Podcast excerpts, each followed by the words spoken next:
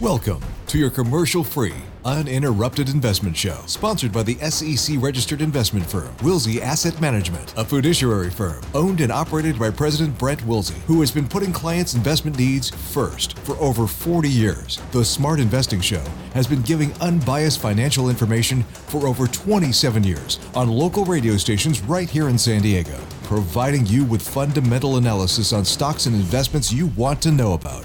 Now, here are your hosts, Brent and Chase Woolsey. Well, hello and welcome to the Smart Investing Show. I'm Brent Wilsey, president of Wilsey Asset Management and also proud investing partners of the San Diego Padres. Today we're going to got a lot of great things on the show to talk about. I'm going to kick off the show with the jobs report came out last week, but after analyzing it even further, found some very interesting information I want to kind of share with you. Also, cryptocurrency, once again in the news, lawsuits against them, not from some other companies, but from somebody you don't want to deal with, and that's the SEC. We'll talk more about that. Russell 3000, some things happening there about buybacks. We're going to share that with you. And also, egg prices, nothing at all cracked up about, but we'll talk about that as well. Chase? Hey, well, good to be here. As always, you want to join the show, phone number is 833-288-0973. Again, that's 833-288-0973. Here to take any questions you may have in the financial world. You may be looking at buying a stock. We call them, again, equities. Is it a buy, sell, or hold? We'll break down those fundamentals for you and give you our opinion on where that stock stands. All righty. Well, let's start with the jobs report because it did come out last week. We talked about it last show. Actually, probably 2 weeks ago, not last week. We talked about last week on the show, so prior to our show last week is when it came out last Friday. A week ago this past Friday. Came out on the 2nd. We talked about it on the 3rd. There we go. Now thanks for clarifying that. So after digging more into it and analyzing the recent jobs report, I noticed some good news that was, well, it was kind of buried in the report. I had to dig deep for it.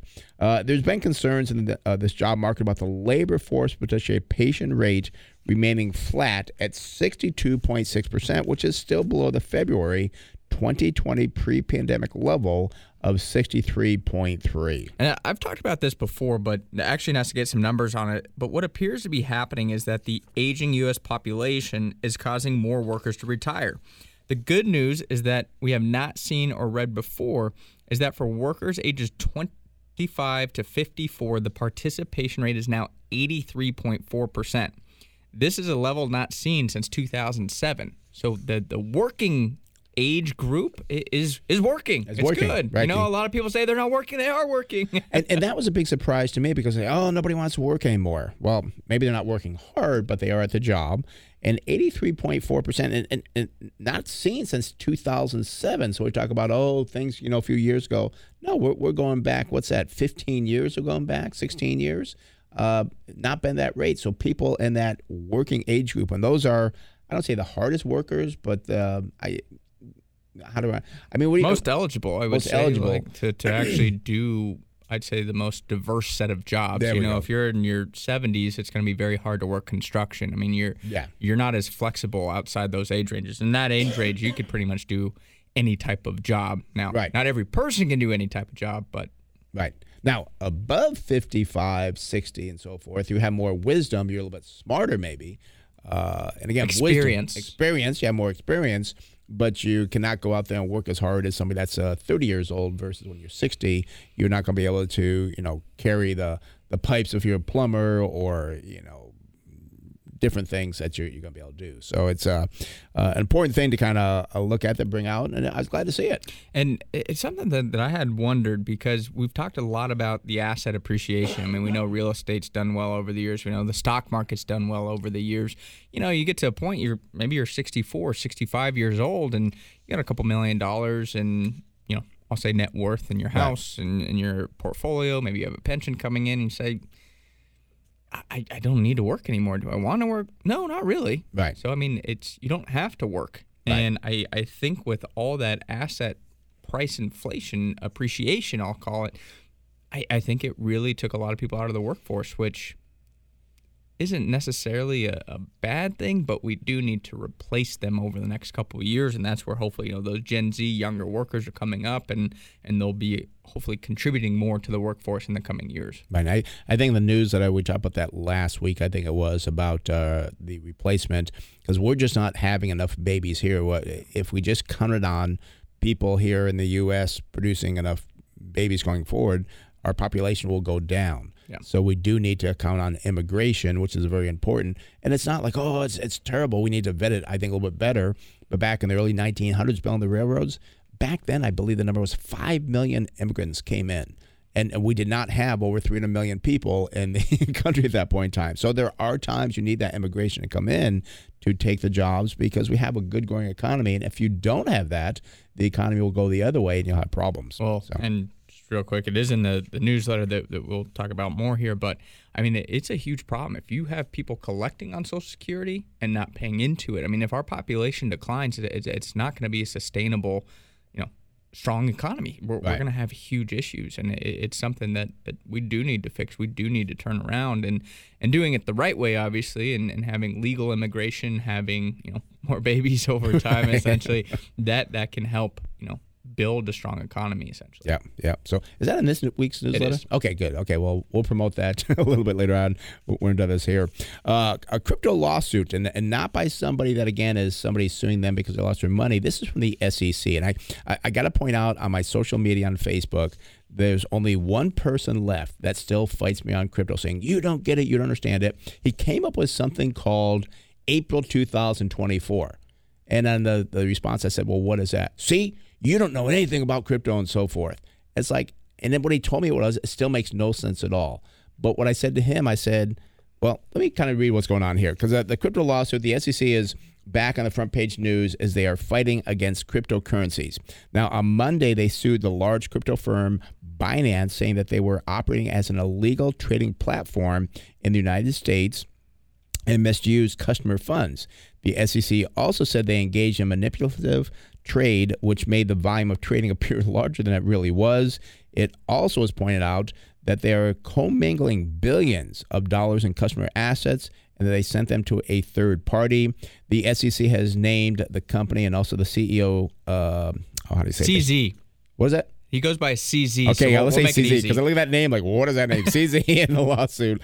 On Tuesday, the SEC filed a lawsuit against Coinbase, which is responsible for 53% of the crypto spot trading volume in the U.S. Now, the SEC pointed to the company not being registered as an exchange to trade securities. When a company is required to register with the SEC, it involves giving investors financial statements and risk disclosures that have been approved by the regulators. Now, could these two major lawsuits bring cryptos to their knees? I would believe so. Where will the activity go if the major traders are now gone? I was surprised to learn that some of the biggest shareholders of Coinbase are Vanguard, Fidelity, BlackRock, Morgan Stanley, and Goldman Sachs. And in April 2021, Coinbase started trading at $381 per share. Today, it's around $50 a share. Now, I think some of the big guys got sucked into the hype of cryptos. Unfortunately, their investors are now paying the price. One other thing I was thinking about, though, is a lot that we mentioned there, like Vanguard, Fidelity, those could be passive funds that are buying Coinbase. Oh, like ETFs, you mean? ETFs. That so they just have to buy, yeah. I don't know if they're the active managers that are buying those. So it is something that I was just kind of thinking is, yeah, I mean, if you buy the S&P 500, you know, Vanguard is just buying that. It could by nature just be buying the index. Right. And we continue to talk about this because I know there's still some people, well, I got some crypto and it no matter how you look at it, I don't know what this gentleman from Facebook, David, was talking about April 2024. And even, what's the SEC's chairman's name? Do you remember his name? Gary Gensler. Yeah. I was getting confused with the Intel chairman. Oh, yeah. Similar names. But Gary Gensler saying that we have digital currency. It's called the U.S. dollar. It's called the yen. I mean, when you listen to him talk, and he is a chairman, so he doesn't come out and bash it, but you can hear him say very negative things that, this is something that's bad for people. We don't need it. It's not going to work. It's a gambling chip, and we need to get rid of it. And the way they'll get rid of it is that you stop the way people can buy it supply-wise, and you'll protect people, because people have lost a lot of money on crypto. You don't hear about that, but people, I know there's people that bought it $50,000, $60,000, and now they're sitting with a 50% loss. Yeah, and I don't know if it'll come back. And I mean, we did another post. I wanted to bring out these numbers because it's just something that, again, we don't know crypto. Well, I do a lot of reading. We do a lot of reading on it. I mean, there's just some things that came out in a Barron's report, Barron's article last week that, you know, the crypto market's worth about $1.1 trillion. However, it's all self-reported data. There's no auditors or anything that's involved in it. That sounds crazy. The other thing is, you know, there's billions of tokens that are now not circulating. It's estimated that between 1/5 to 1/3 of the supply is sitting off the market in what are known as stranded wallets. We talk about how people forget their passwords. Well, now that is not trading, so it's locked up. That's not becoming new supply on the market, so it kind of gives a false sense of what is, you know, readily available supply, which actually increases the price. Because if you have more people now putting that on the market and selling it, that's going to depress the price if you can't find the demand. Right. So it's a false sense of positive price action. And the last one, this just blows me away, is that there's something called wash trades. And this is where a trader buys and sells a token to create that illusion of volume, as we talked about in this lawsuit from the SEC. Well, the National Bureau of Economic Research said that their belief is about 70% of crypto transactions on unregulated exchanges are wash trades. Yep. So all this volume is like, oh, no, everybody's trading. It's like, no, it's there's some big, big problems. See, and this is what you and I read, and we read this stuff and understand it. We have no clue, and I looked at it, it's like, I still don't understand what April 2024 is going to be. I don't care what's going to happen then, or what you think's going to happen.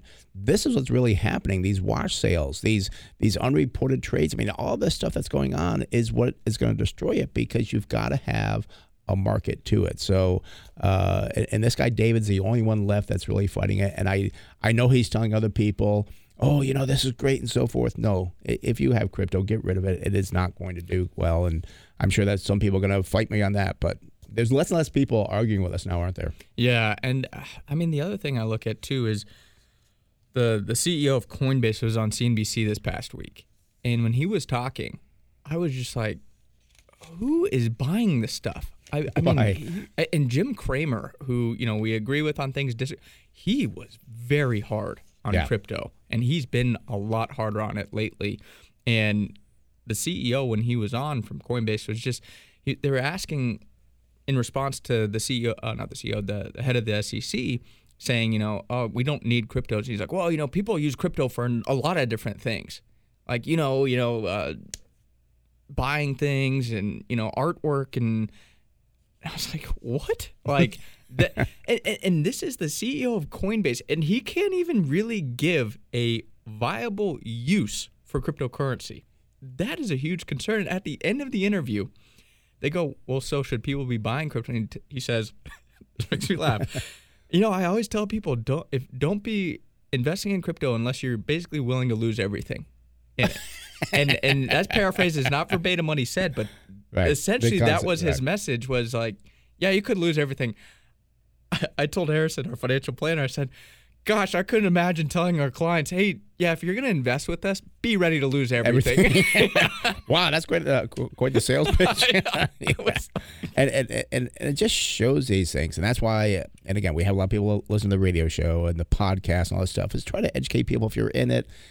You know, more and more doors are closing on that. I think they'll continue to close. And was that in the newsletter? Because I remember reading that too in Barron's. Did we put that in the newsletter for people? We didn't. All those numbers I just gave? Yeah. Yeah, those were all in the newsletter as well. Was that last week or this week? This week. This week. Oh. So we had a lot of good topics in the newsletter this week. Good. Okay. And, you know, the last thing I'll just say about crypto is I always tell people, if you're going to buy it, look at yourself in the mirror and say, what is the purpose of crypto? And if you can't come up with a good, sound answer, then don't buy it. Right. Not, oh, I think it's going to go up. That's a terrible reason to buy it. Yeah, exactly. Because it starts going down, now you have no reason to hold it. Right. All right, well, there's our lesson on crypto. If you're not clear what we said, we're saying don't buy crypto, get out of crypto. It is going to be a loser's game. I think it's pretty clear. So let's move on, talk about the Russell 3000, because as individual investors and institutional investors have become somewhat shy about investing in equities, companies in the Russell 3000 show plans to buy back more than $600 billion of their shares in 2023. Buying back shares lowers the share count, and this can increase earnings per share and show a better value with a lower price to earnings ratio. And in a recent report, actually, Goldman Sachs analysts announced that over the last 25 years, companies who have bought back their stock have performed better than those companies using their extra cash for things like capital expenditures, mergers, and acquisitions. Now, the Russell 3000 is an index of the 3,000 largest corporations in the United States, and it represents nearly 98% of the entire market capitalization of all U.S. stocks. And I'm hoping that Congress heard that, or the president, or somebody heard that, because the ones that because they now tax buybacks. Was it 1%, 2%? It's like 1.5%, or somewhere in there. Yeah, they want to raise it because they think it's not the right thing to do. And I remember this was like months ago, before they even did it. There were companies that back in the 80s that they didn't buy back stock; they invested into other parts of the business, and they lost billions. Sometimes investing in the company is the right thing to do because you're saying, hey, this is a good company. We've got nothing better to do with the cash. There's nothing out there we can profit on. So let's buy back our shares to make profits for all the shares. Everybody wins from that, not the corporations. No, it's everybody. If you had 10 shares of XYZ company, you're going to benefit because the earnings will go up because there's less shares. It's not just the earnings, it's the cash flows, the sales, it's the assets, the equity of the company. I mean, you get more of that business essentially, and it is such a benefit. And, even Warren Buffett, and I know he – I almost say he's apolitical, but I think he's leaned more Democrat over the last Even he's like, if you don't understand buybacks and how they're beneficial, you're illiterate, I think. And I think that's the term he used. And it's so true. I mean, buybacks do help. And I will say one thing about the study is I think it can be somewhat skewed because what it is, I mean, you look back over the last 25 years, is your growth stocks many times aren't buying back stock. Well, 25 years now includes the tech bust. So you have these companies that during the tech bust weren't buying back stock because they were growing and they got egregiously overpriced. They crashed. Right. Your value stocks, those are generally the ones that are buying back stock over time. They didn't witness that same type of fall that a lot of the growth stocks did during that time frame. And this, again, I think proves why we like the value investing is because generally these companies that are buying back stock, paying dividends in many cases, are going to be much more stable over the course of time than your NVIDIAs, than your Amazons. Right. And I know Amazon, I think, announced a stock buyback. I don't know if they've actually gone through with it. I think it'd be silly for them to buy back stock, but we'll see what happens there. And that's the other thing, too. Two rules I don't like. One is you're buying back your stock. You don't have the cash. You got to borrow for it. That's a no-no. The other one, too, is that if your stock's overpriced, don't buy back your stock when it's overpriced, trading at 30, 40 times earnings because it's going to fall. And then, and I've seen this happen. Companies they bought it at a very high price, and then 2 years later, it's down 30, 40%. That was a waste of time. You, just like an investor, look at is there value to this company. You should not be buying back the stock of your own company if it's overpriced. Wait for the time, keep the cash, do something else because it's an alternative to you can invest the money in other businesses or do a stock buyback. Don't buy it when it's expensive. Just be patient, like an investor should be. Exactly. And, and one other thing I was thinking is a lot of times people hear all these different things like the Russell 2000, the 1000, and they don't know what it is. So I was going to – obviously, the 3000 encompasses all those companies. The Russell 1000 is the largest 1,000 companies in the Russell 3000, and the Russell 2000 is the smallest 2,000. So that's generally when you look at small caps, you'll get an index of the Russell 2000. So just a little – lesson there for people. Yeah, and the Russell 3000, as you said, makes up 98% of the entire market capitalization of all the U.S. stocks. So it's a big indicator. And Apple's, we talked about this a few weeks ago, Apple's bigger than 2,000 companies. They're larger than the Russell 2000. So, well, let's talk about inflation because I know that people are still concerned about inflation. I do want to point out that last June, remember, inflation was 9.2%. We got inflation numbers coming out this week, which we'll be reporting on. We'll talk about next week. Actually, you won't be here next week on the show, so I'll be talking about it next week. Yeah. But we will come out with those numbers. You sure you don't want to come to the show next week because that's going to be some big numbers we're going to talk about. I'll be in Arizona. All right. Well, let's talk about egg prices because good news on the food front, especially if you like eggs like I do. The bird flu, known as the avian influenza, pushed egg prices up to $4 per dozen in January. Fortunately, there now appears to be some good signs of improvements. The bird flu killed about 59 million birds in the U.S. since February 2022. but it appears that farmers now have it under control. If you actually look at the average retail prices, well, they were $2.70 per dozen at the end of April. Again, well below the $4 just 6 months ago in January. Now, those farmers, they're working hard to protect the flocks from infection, which means more expenses. So we may not see much more of a decline in prices for now. But if we continue on this path and inventories rise dramatically, well, then we could actually see some more price declines over the next 6 months or so. Again, everything is based off of supply and demand. So important to understand. Now, time to go have yourself a nice egg and cheese omelet. You know, nice Saturday morning here. You can go have a nice omelet. Yep. And we didn't talk about that there, but also, too, that brings down the price of chicken as well because there's more birds. And one thing, too, I'm not a farmer, but I think for it, based on what I've read here, for chicken to go to maturity, so to speak, is not that long. I think it's like a year or two, as opposed to a human is what, about 18, 20 years. So the benefit is that, we're getting through that. And that's why you got to be patient with this stuff. That will bring it down. If cost of chicken comes down, then what will happen is that people maybe stop by less beef, buy more chicken, then the price of beef will go down. So it takes months for this to happen. And that's why we've not been worried about inflation, because we saw these things that really pushed it very high, which are now changing. And I'm optimistic about the report coming in this coming week. Well, I talked about this a lot, too, is, looking at the inputs. And you look at eggs. I mean, egg prices don't just affect if you're going to go, have some scrambled eggs or something. I mean, you got to think about bakers.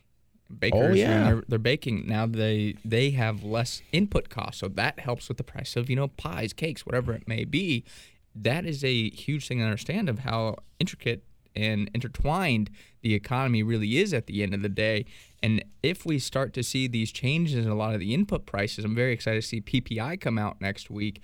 That is a huge benefit to inflation over the next, 6 to 12 months. And it's something we've kept a close eye on. When we saw PPI go up to like 13% last year, like, oh my gosh, this is not going to be good for CPI. It wasn't. Last month, I think PPI was like, producer price index was in like 2.7% or something. Yep. That should be beneficial going forward, especially if it stays low.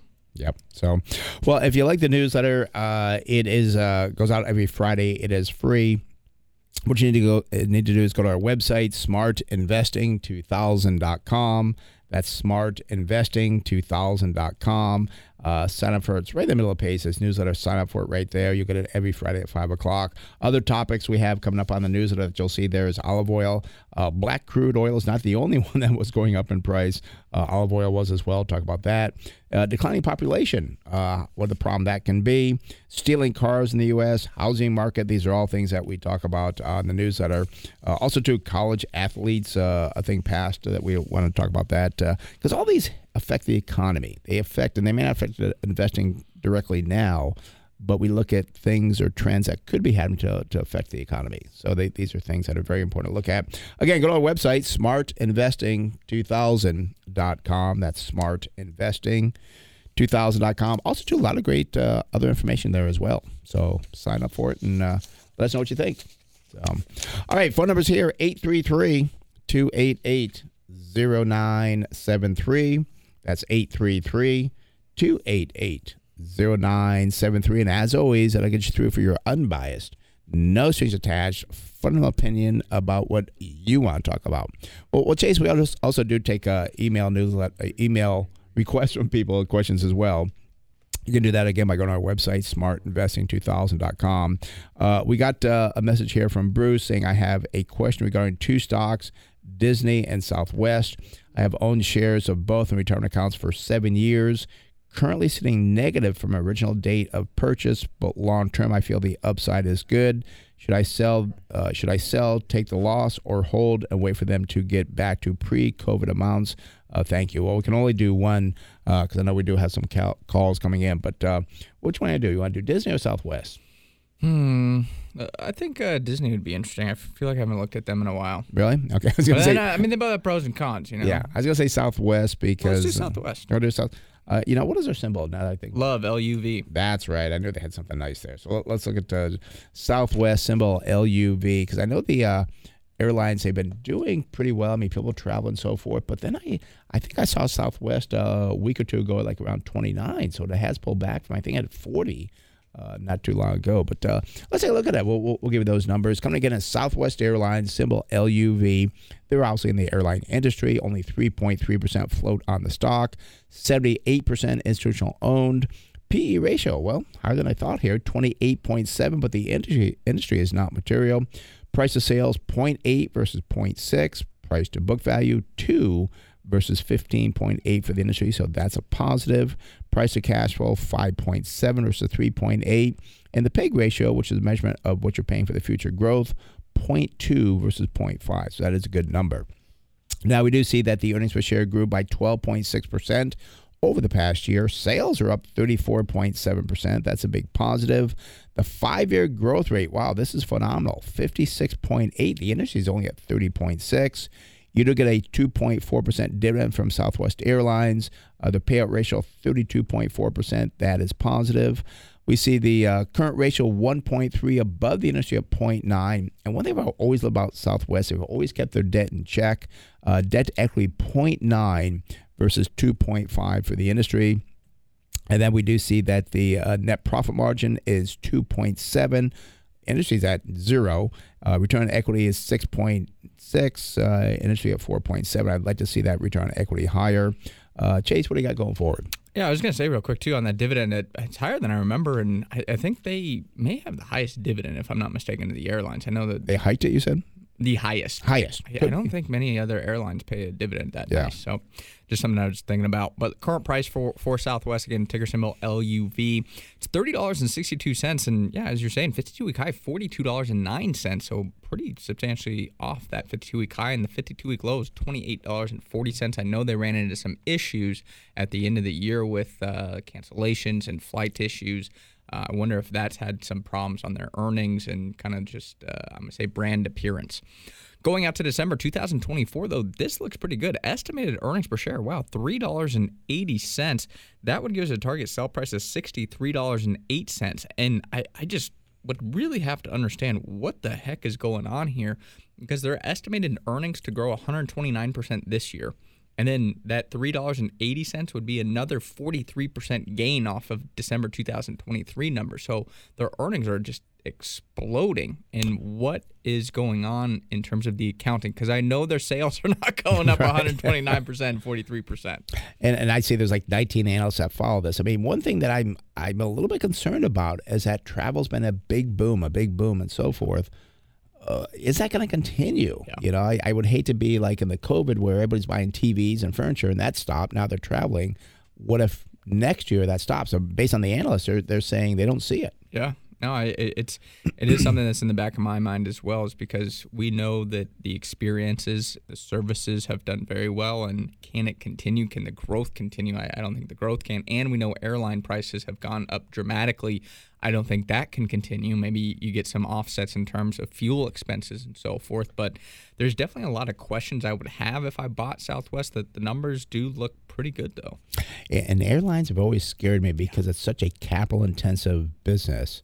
But gosh, Southwest, they've managed through it very well. They've run that company well. I know they had that hiccup, was it last year or whatever, but they're a profitable company. They run it as a profitable business. I mean, it's just something that I kind of like, and I'm sitting here thinking, no, maybe we need to talk about next week if we should maybe look at adding Southwest to our buy list. So. We don't have cash, so we can't. But I know we're all invested.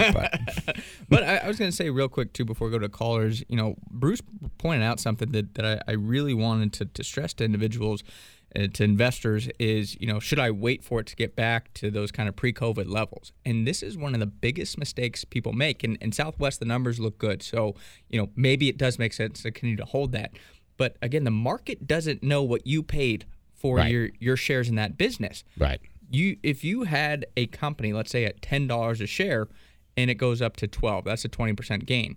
But let's say you sold that company and bought another stock at $10 a share and went to $15 a share. Yeah. Well, that's a 50% gain. You would have been better off investing that capital elsewhere. And I'm not saying just like, oh, you're trading all the time, but understanding if this company is still a buy and worth holding, then yeah, it makes sense to hold it. But if it's not worth that valuation on it, you'd be better off selling these companies and buying something else, because as I said, it could take years for you to get back to where you initially bought that stock. Right.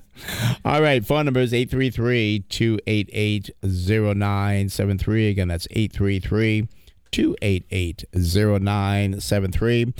Let's go to San Diego and speak with Tim. Tim, you're on the Smart Investing Show. Brent, Chase, how can we help you? Good morning, guys. Thanks for taking my call. Sure. How you doing? Good. Doing well. Doing well. I wanted you to analyze RACE, R-A-C-E. Okay. Do you hold that or look on buying it? I held it before, and then my previous manager sold it off, obviously right before it made its big run. So well, good job there. It raced higher, huh? Yeah. It raced higher. And Tim, I got to tell you a side story, because I'm a big car guy. I love exotic cars. When this first came out, I wanted to buy it for the emotional side, but we always stick to our discipline. I've never bought it. I was like, doggone it, because I know it's done very well, but it just doesn't fit the fundamentals. And it's like, well, and they say look, if you can't afford one of those things, buy the stock. Well, I'm a dumbass, and I bought the car versus the stock, and here we are. Well, and I'm the same way. I have the cars, but I just I don't have the stock. But you get a lot more pleasure, I think, out of driving the cars and looking at them than you will out of just looking at this. Well, you don't need to get a stock certificate any longer. So, but let's look at the numbers. Let's see if we should get back into this or not. The company, again, is Ferrari. Their symbol, I love it, RACE, R-A-C-E, in the industry of auto manufacturers. I'm surprised the float on this on the short side is pretty high, 12.5%. Only 39% institutional owned. P.E. ratio, yes, still high, 51.3 versus 10.3. Price to sales, 9.5 versus 0.8. Price to book value, 73.5 versus 4.7. And price to cash flow, 36.6 versus 7.9. Now, this is the only number that looks good. The PEG ratio, which is, again, what you're paying for the future growth of the company, 3.5 versus 11.2 for the industry. So all the other valuations ratios look terrible, but the growth is looking pretty good. Terrible. Now, the earnings are up 15.8% over the past year, industry down 11.2%, sales climbed by 20.1%, above the industry at 18.9%. The five-year growth rate for Ferrari, 12.8% versus 6.3%. They only pay a 0.7% dividend, use 25% of their earnings to pay that out. We do see that current ratio, 3.8 versus 1.5. That's good. Debt to equity, 1 versus 0.6. Net profit margin, very good, 18.6 versus 5.6. And return to equity, also very good, 35.3 versus 14.3. So, Chase, give me some bad numbers going forward so Tim and I don't feel bad about owning the cars and not owning the stock here. Of course. Well, I was going to say, too, is I know a lot of times people kind of justify these higher valuations for Ferrari because the margins. I mean, obviously, you look at your traditional auto manufacturers. They don't trade at these types of valuations. Right. And it is something that has concerned us. But we'll look at the prices here first. Current price for, again, RACE, it's Ferrari, $297.80, right near the 52-week high of $302.86, and the low is $167.45. Wow, year-to-date, it's done very well. Sorry to bring that up again, Tim, but up 40%. If we go out to December 2024, though, estimated earnings per share, $7.73, would give us a target sell price of $128.32. I mean, it trades at a forward P.E. multiple of about 39 times. I got to say, I feel like that stock price, those stock price gains, they just appear to be running out of gas, if you will. Oh, very, very, very good pun there. And there seems to be something gone with Ferrari fits in there, these high-end purses, Louis Vuitton and stuff like that. I mean, I forget the name of the company. Hennessy or something is the name of the company? Oh, it's LVMH. Yeah, but they're owned by somebody. Is that who they're owned by? LVMH owns Hennessy. They own Louis Vuitton. Yeah. And they're just also very expensive. And I just like you're at the top of the mountain for these companies. And I would have loved to have Ferrari. I'd really missed out on some big buys here. But it just has never fit in, and you don't want to be the guy that comes in and buys at the top, and then it goes down. At least if the price of the cars go down for us, Tim, at least we still have them, but the stock goes down, you lose money, you're going to be all upset about. So I would love to say, yes, it's a buy, let's buy it and so forth, but my discipline just says... It seemed too high. I don't like that PE being that high, but I just thought it would be funny to have you guys analyze it on the air because you just don't see this. How often you don't see it. People don't even know that Ferrari has a stock. Yeah. They're like, yeah. What? Yeah. I didn't even know that was traded. Yeah. So, and some people said, I can't afford this, the car, so I will buy some shares of stock. But I think then they'd be disappointed because they don't have the car. They buy the stock. It was, you say, 300. It goes down to 200. You're gonna be upset because you lost money. I think, yeah, I agree with you. I think it's too high. They just, the problem is the great thing for them is they charge their net profit on every car. Their profit on every car is some stupid amount. Oh yeah, it was what I said was $70,000 a car. Yeah, because they have expensive car. What was the profit margin? I gave it out there. What did I say it was? Like 19%. 19%. Yeah. So I mean, yeah, you have a $300,000 car. That's about $60,000. Yeah, the industry again was about $5 million. Right. So well, Tim, I'm sorry we can't say buy the stock, but and I wish it was a sunny day today. But take the car out for a drive and feel a bit better. All righty. Thanks, guys. All right, you're welcome. Have a good one. Bye-bye. All right, that is open the phone line, 833-288-0973. Again, that's 833-288-0973. I do see that, Anthony, stay with us. We're going to get to you. But we do have our financial planner, Harrison Johnson, on the line. We're going to talk to him because he's talking about long-term care. Harrison, what you got to say about long-term care here this morning? All right, so the long-term care later in life can be quite expensive, whether it's a nursing home, having a caregiver in your home, assisted living, all pretty expensive. Anyone who is going through that or had a parent go through it knows that.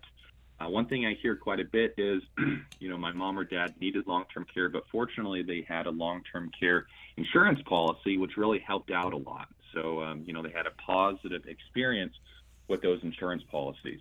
The problem is those insurance policies do not exist anymore, at least in the capacity that they used to. So here's what's happened in the long-term care insurance industry. It started in the 80s. At that time, almost every financial company sold the policies, not just insurance companies. So there were a lot of providers out there.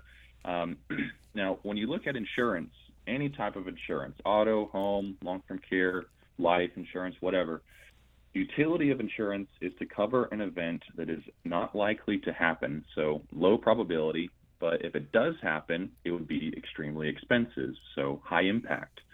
Low probability, high impact, like your house burning down, not likely to happen, but if it did, it would be financially catastrophic, so that's why you have insurance, pay a little premium for that protection. In the case of long-term care, it was thought to be a low probability, high impact event, but over time, the insurance companies discovered that it was definitely expensive, so high impact, but it was also occurring more often than they thought, so it was really a high probability event as well. This means it's difficult to cover that need with insurance. So what's happened is most of the insurance companies no longer sell it, and the ones that do drastically increase the premiums required for the policies and have drastically cut the benefits in an attempt to stay profitable.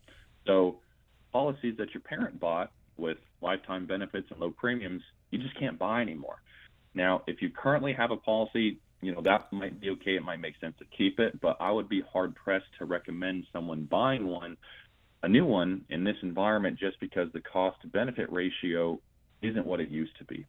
Now, that doesn't mean the need isn't there. It just needs to be covered by something else. And for many, that protection can come from their home or the equity that they have in their home. During retirement, you create income from Social Security, pensions, and investable assets. And in most cases, the only thing you use your home for is to live in.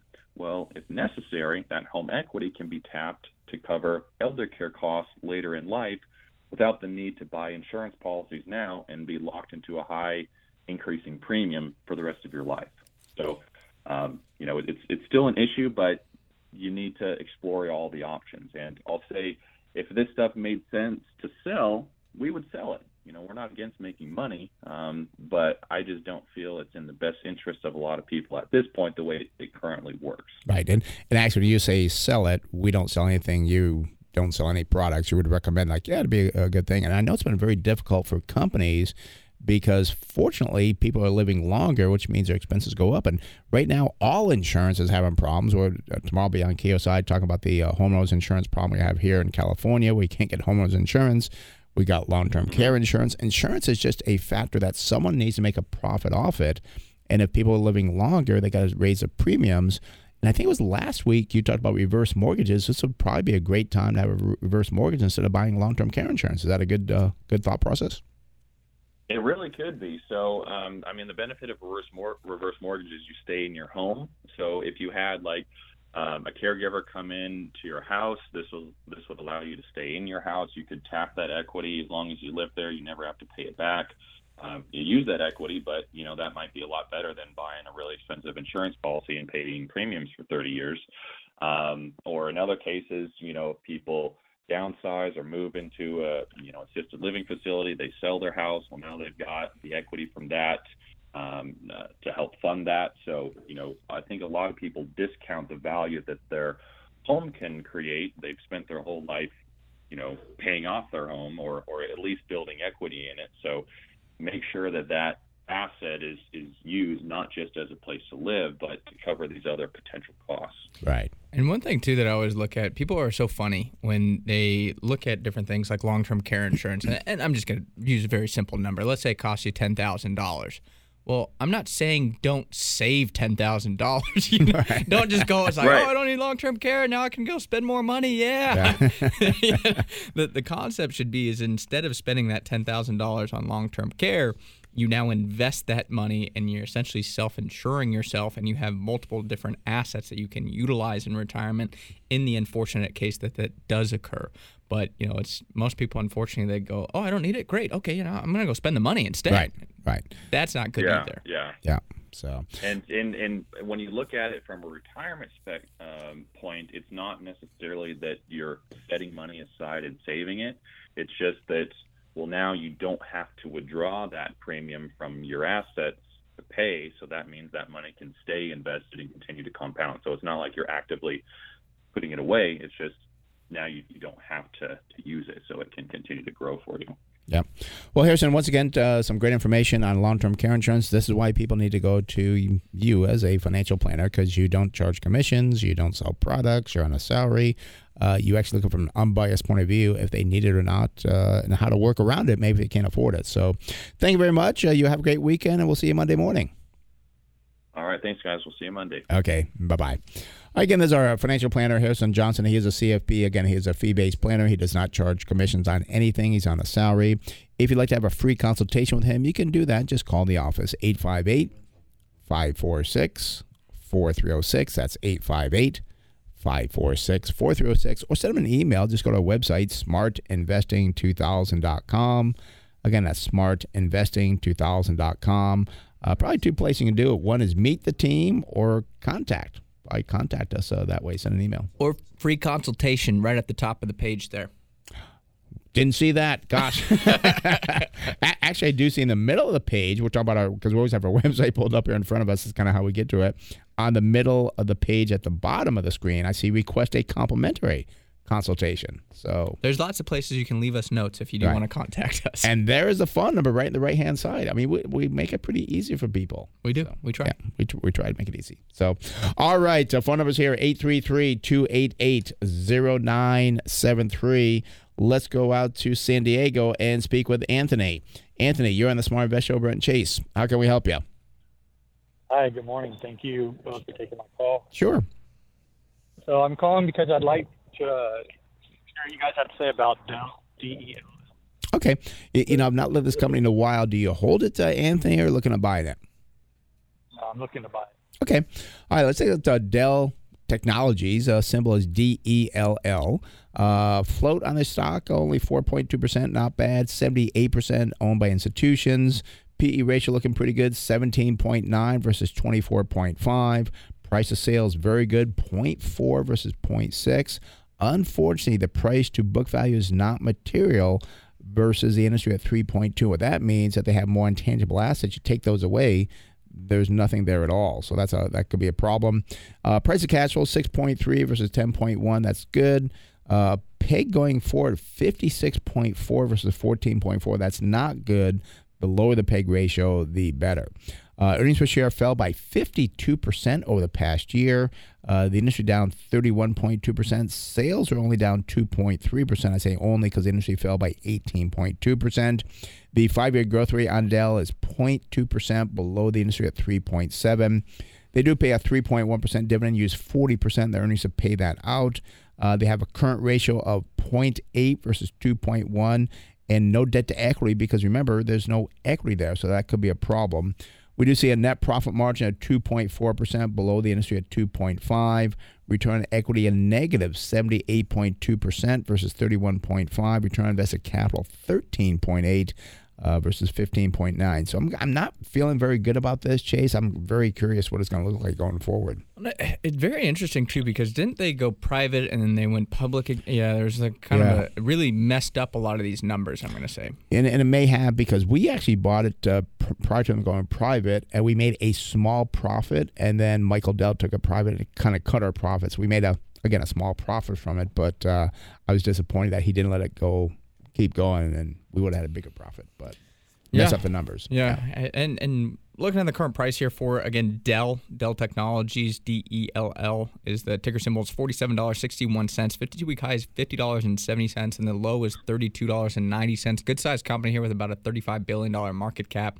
We go out to the January 2025. I do see estimated earnings per share of $6.13.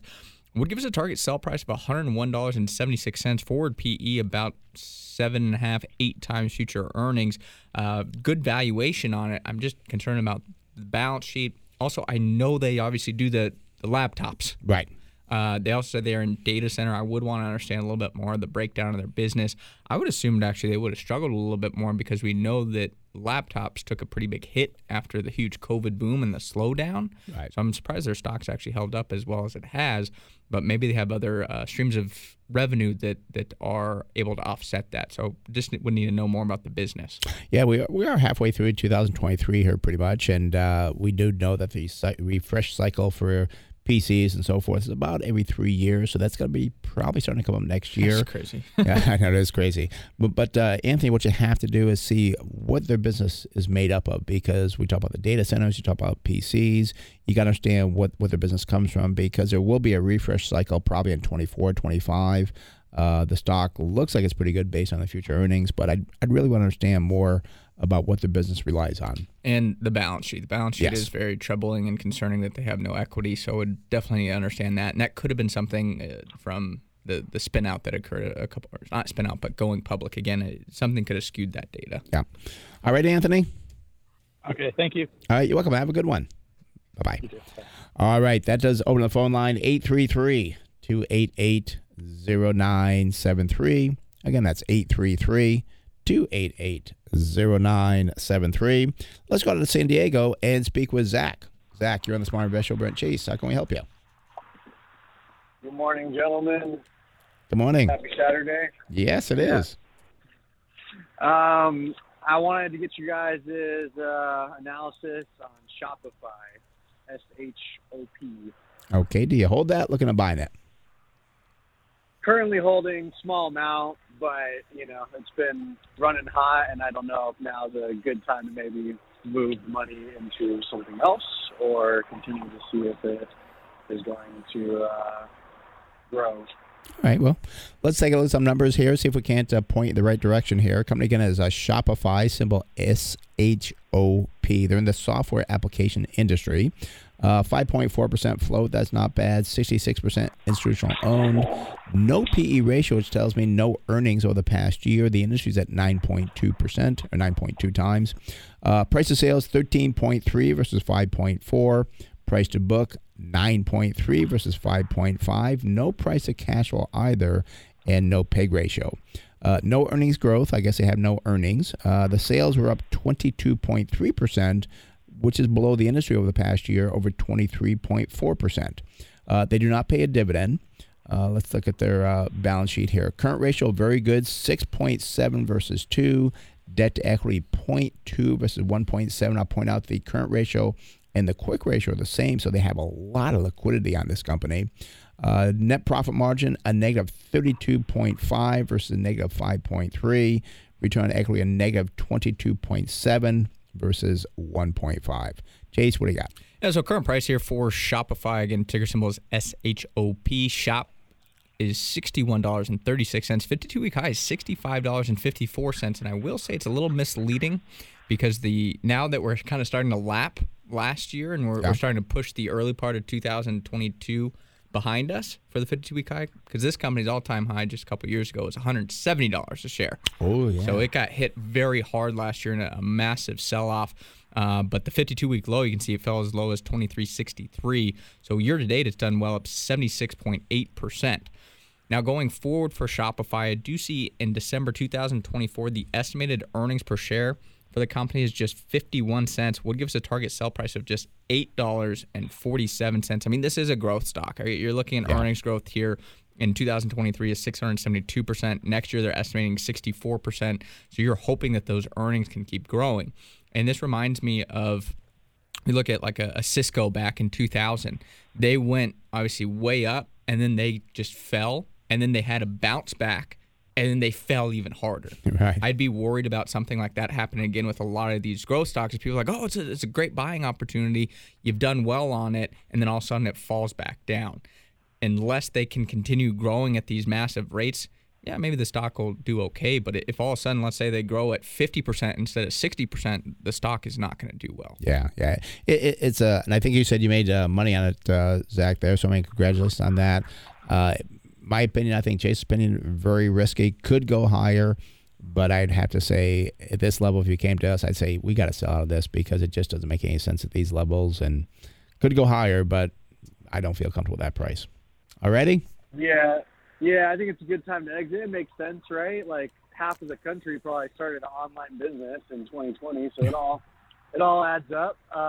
So I think it's probably a good time to exit. Just wanted to get that confirmation from you guys. All right. Well, let us know what you do. Thank you. All right. Have a good one. Bye-bye. Thank you. All right. Let's go up to Oceanside and speak with Carl. Carl, you're in the Smart Invest Show, Brent Chase. How can we help you? Yes. I bought Twilio, TWLO, at 68, but it is going down again. I'm wondering, should I stay in there? I want to know your opinion on the company. Okay. Well, let's take a look at Twilio here, symbol TWLO, to see if we can get any guidance going forward. They're an internet content and information industry. Only 4.3% float on the short side, 80.5% institutional owned, no PE ratio versus 28.4 for the industry. Price of sales 3 versus 5.2. That's positive. Price to book value 2.8 versus 43.1. PEG ratio 0.5 versus 10.9. That is a positive. No earnings per share over the past year. The industry was down 26.9%. Now sales for Twilio were up 26.6%. That's well above the industry growth at 3.1%.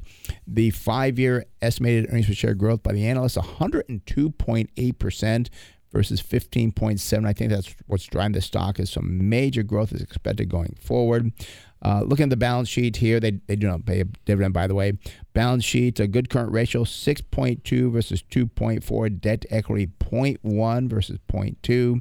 Net profit margin is a negative, and that's a negative 34.8%. Industry's a positive 17.5. Return on equity, a negative 13.3 versus a positive 21.5. Chase, what do you see going forward? Yeah, so current price here for Twilio, again, ticker symbol TWLO, $63.89. Yep, well off the 52-week high still of $101.93. See, 52-week low, $41 a share. Year-to-date, stock's up 30.5%. Decent-sized company with a market cap of close to $12 billion. If I go out to December 2024, I do see estimated earnings per share of $1.89. That would give us a target sell price of $31.37. So it still trades at about a forward PE of 34 times. It's definitely expensive there, Carl. It's another one of those growth stocks. It's definitely not where we would want to be in this current market. I think a lot of growth stocks have done well in terms of a short-term recovery, but I just worry long-term. They've already had so much run-up over the last couple of years that this could continue to fall for you. Yes. Okay. Thank you. All right. Thank you for calling. Have a good one. Bye-bye. And, you know, I was going to say there, I think I want to try and do a post on this as well. There's a interesting research report also done, I think it was by Goldman Sachs, and they talked again about the tech boom and bust. Right. And they pointed out, I think it was Cisco, Microsoft, and Intel. And they showed the PEs of those companies during the tech boom. And I think Cisco got to like 120 times earnings. And that's why we always say, just because we say it's overvalued doesn't mean it can't go higher. Yeah. And Cisco is a prime example of that. Now, if you look at the long-term chart of Cisco, the stock just plummets. And the funny thing that Morgan Stanley pointed out during that, or again, Morgan Stanley or Goldman Sachs, one of those firms, was that during the tech bust, it's not like these tech companies weren't growing.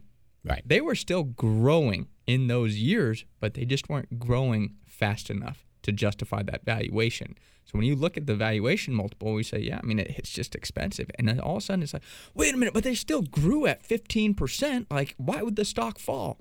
Well, because if you're anticipating 30% growth, there's no way that company should be valued at, I'm going to say, 30, 40 times earnings any longer. Yep. And I've been managing money now for over 40 years. I did actually manage money through the tech boom, and I was the dumbest guy on the street because I would not pay these high valuation ratios. And I was wrong for probably about 2 years. And people said, oh, yeah, you know, you deal with the old accounting. That doesn't work anymore and so forth. And it's like, no, I'm going to stick to it because to me, whether it's 100 years ago or 100 years from now, you always want to invest in a business that is going to be profitable. That's why you invest in a business for profitable. Now, if you're speculating, that's something different.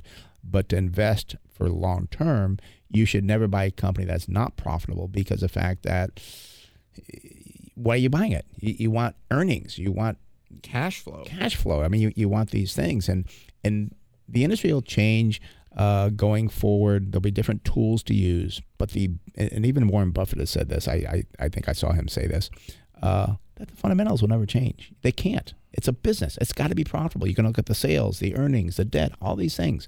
I don't care.